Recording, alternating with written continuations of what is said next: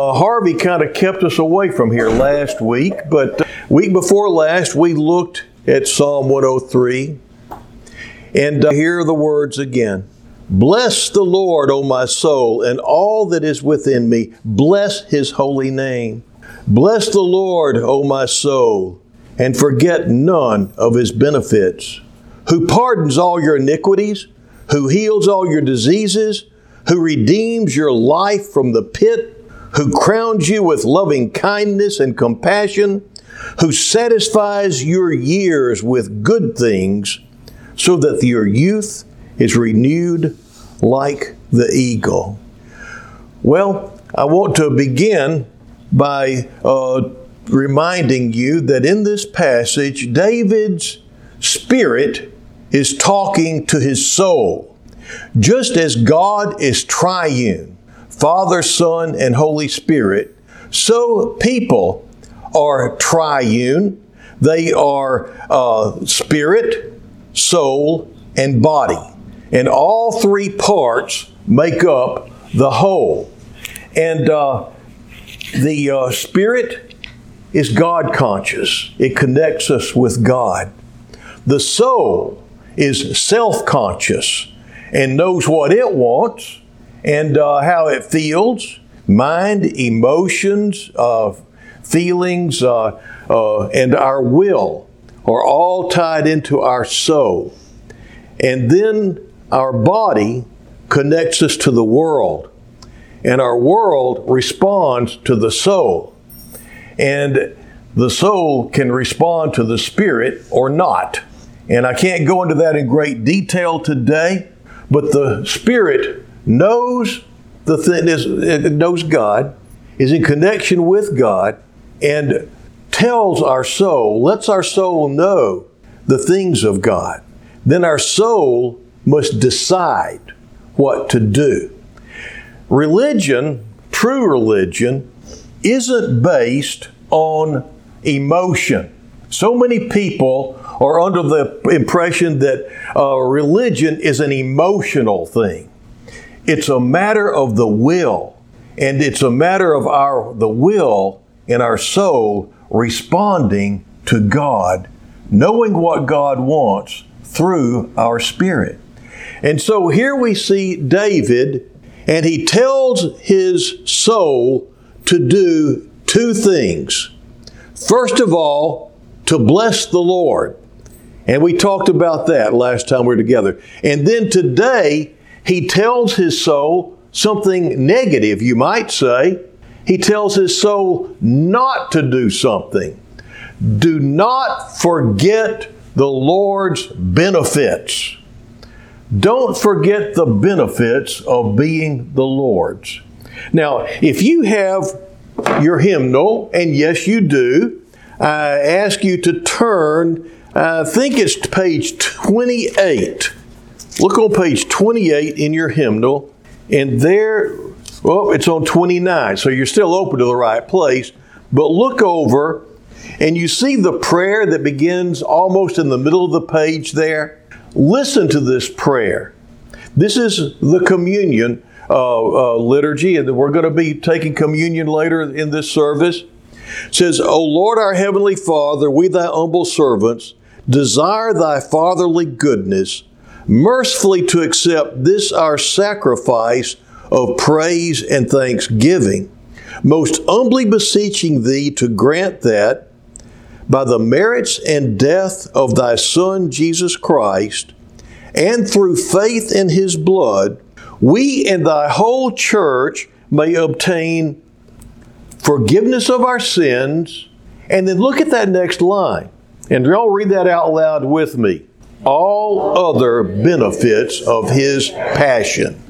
Did you ever notice that being in the middle of the communion liturgy? all other benefits of his passion, not just salvation so we can go to heaven. There are other benefits that have been purchased for us on the cross through Jesus Christ and through the price that he paid there. And putting us in connection with God, put us in the place where we can live out of Psalm 103, you see where we can bless the Lord, and as you bless Him, He smiles upon us. And whenever He smiles upon you, He blesses. And here we see the benefits of His passion. These are things that are available to us, and I'm not going to be able to go through them all today, but the next five weeks or so, we're going to be going through these different benefits of His passion one by one.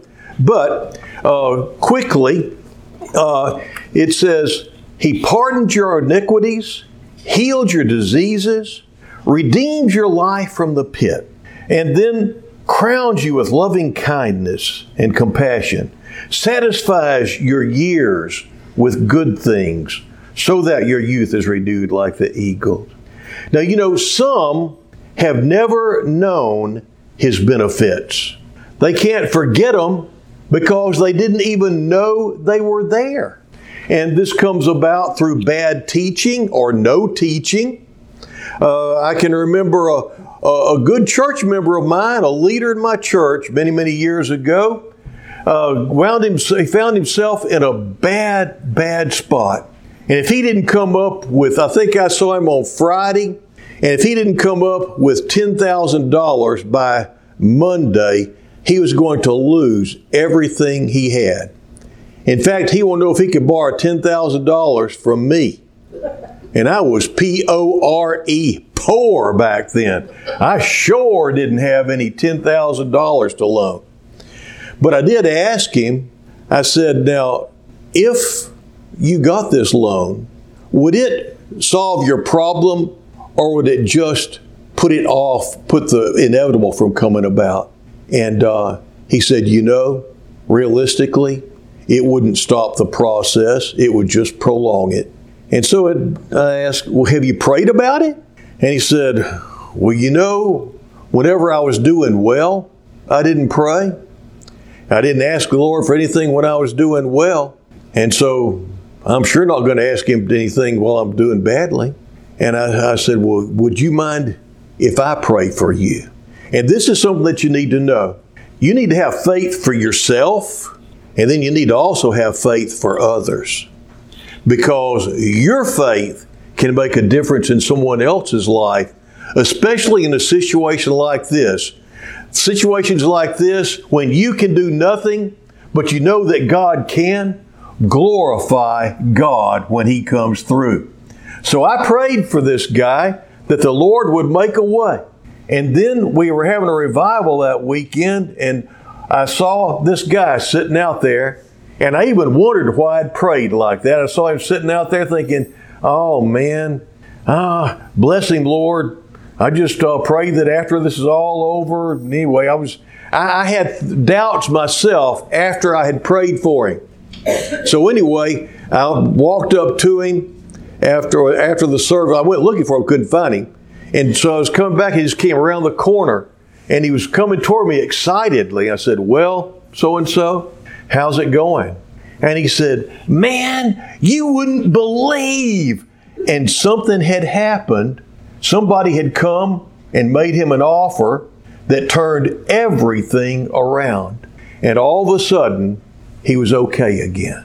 And uh, the thing is, is that he didn't even know about the Lord's benefits, you see? And so this was an opportunity for him to learn about the Lord's benefits. But sometimes just because you know about them, you can forget them. David knew the Lord's benefits, but he knew he was prone to forget them. There are things that can distract us. Number one is prosperity. Doing well can distract you from the Lord's benefits. Um, in the uh, book of Proverbs, it says, uh, Two things I asked of you, do not refuse me before I die. Keep deception and lies far from me. And then listen to this Give me neither poverty or nor riches. Feed me with the portion that is my portion, that I may not be full and deny you and say, who is the Lord? Or that I not be in want and steal and profane the name of my God. whenever the Lord saw that prosperity could distract us. In fact, later on, over, well, well earlier, yeah, it's later on in uh, Deuteronomy, as the children of Israel are getting ready to enter into the promised land, and he tells them, he said, oh, uh, whenever you're doing well and have built good houses and lived in them, and when your herds and your flocks multiply, and your silver and gold and all that you have multiplies, and he just tells them, then your heart will become proud and you will forget the Lord your God. It is a tendency of us when we're doing well to say, I did this in my own might, and to turn from God.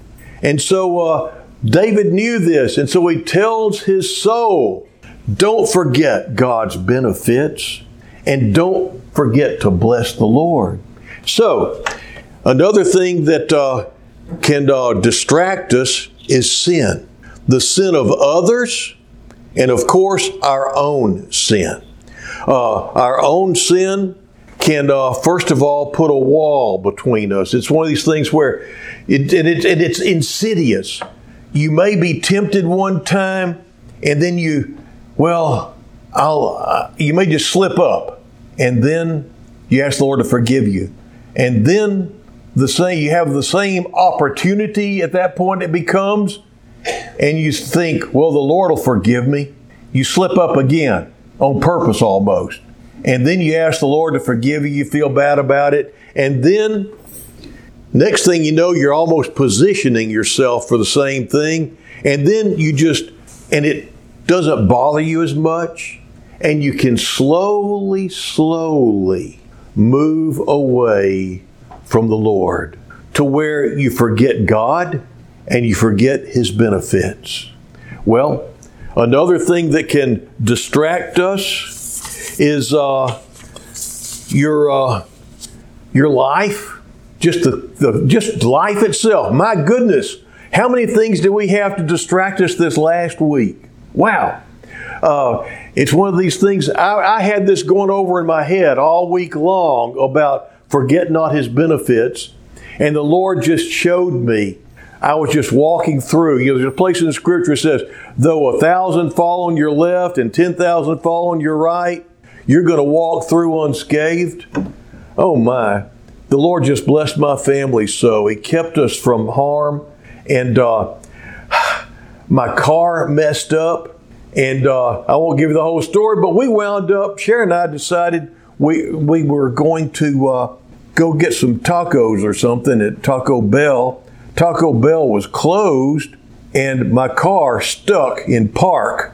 And so uh, we just decided, well, I guess we'll just have to walk home. Now, the thing is, it had stuck in park earlier in the day, and the tow truck came to get us, and he got it back in gear. Said, "Oh, it's working now." Said, "Oh, great!" You know, didn't even charge me. So then he leaves, and yeah, tacos be good. And now then we're stuck. We were within eye shot of the car place we were going to be taking the car. They were closed, and we're stuck there sitting in our car about a mile and a half from the house. So Sharon decided we're going to walk home. And then we decide, you know, Mary's got a car. Let's call her. And uh, Sharon said, you know, I would call her if I had a phone. So well, I got one in my pocket. So we called my, my daughter Mary. She was just driving home. She got us home just fine. She came, picked us up. Then I called the tow truck people. They came back. Mary had to take me back to leave the key of the car. Anyway, uh, one thing after another.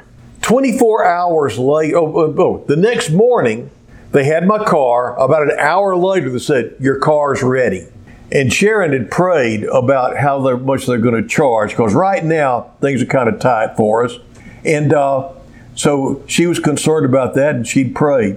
When I went to pick the car up, I pulled out my debit card to pay for it, and the guy just goes, he wouldn't charge me. He said it's just a piece of uh, stuff that was stuck in there. They got it out. It's going to be fine. Didn't charge for the tow to either. So we wound. I mean, you know, my gosh, you know, we we anyway. I can't go on, but we went through a lot. It says in Scripture, many are the trials or afflictions of the upright, but the Lord delivers them out of them all. Not that you're not going to have trouble. Jesus worded a little bit differently he said, uh, In the world, you're going to have tribulation, but fear not, I have overcome the world. Well, so I was, I had this going through my head all week. And uh, as I was blessing him, he was smiling upon me. And uh, that's about all I can say because we're running out of time.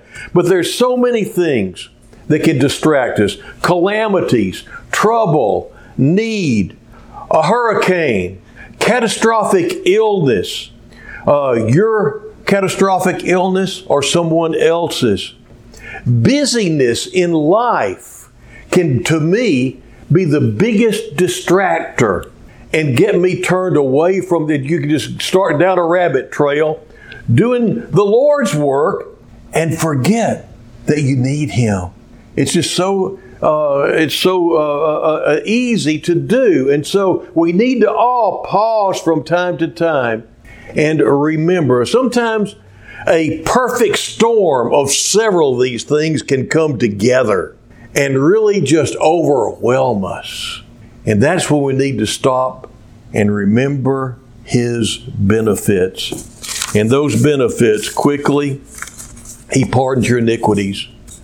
If you feel like there's stuff between you and God, He's paid the price for it because He doesn't want there to be anything. The song, Nothing Between. Just, there's nothing between you because He's already paid the price for it. He, his par, he pardons your iniquities. If you're li- living in shame or guilt, shame is when you're feeling bad for who and what you are. Guilt is when you're feeling bad for what you've done.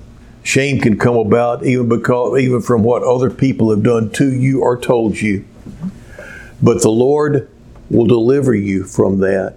The Lord doesn't want you to live in shame or guilt. He has a brand new day for you. He pardons all your iniquities. He heals all your diseases. If you're ill, remember, call upon Him and He will answer you. He redeems your life from the pit. And that's not just talking about keeping us from going to hell, it's everything that's come about because of the fall. As we've experienced this past week, we live in an imperfect world. Storms come, earthquakes happen, fires occur, all these different things happen. Mechanical malfunctions take place. And through all of this, the Lord has paid the price so that God can smile on you and redeem you individually and uniquely and deliver you from that situation. Because you see, He does crown you with loving kindness and compassion. If you're feeling like nobody loves you and you're unlovable and unlovely, there's someone who loves you. You, not who you wish you were, but He loves you right now. He loves the you that He created and He wants to crown you, to put upon your head, to cover you with His love and with His compassion. And if you've been feeling that you're not loved by God, you haven't read the gospel. Crowns you and satisfy your years with good things. Some of some of us are getting on in years. And when you get to our point in life, you start thinking about how uh, you maybe you have a bad taste in your mouth about your life. And the thing is, if you are remembering Him and following Him and blessing Him with your life, He's going to smile on you. And if your life has been fruitless up to this point and you're just feeling like you just haven't accomplished anything, your life hasn't amounted to a hill of beans, He can give you a life from this point on that will leave a good taste in your mouth. I remember John Maxwell standing up and talking to a bunch of us preachers one time, and he was saying, You know, I've gotten to the point in my life where I'm looking at things starting to come to an end. I don't want to rest on my laurels. I want to end well. And that's the call for each one of us not to rest on our laurels, but for the rest of our life to be the best of our life. And it can be for Him and in Him. You can have a good taste in your mouth about the way your life ends, no matter what's gone on before. And if all those things working in your life, and this is one of the things this, us older people can uh, really grasp now, as we live like that, He does renew our strength like the eagle.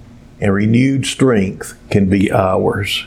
Well, are any of these benefits benefits that you need this morning?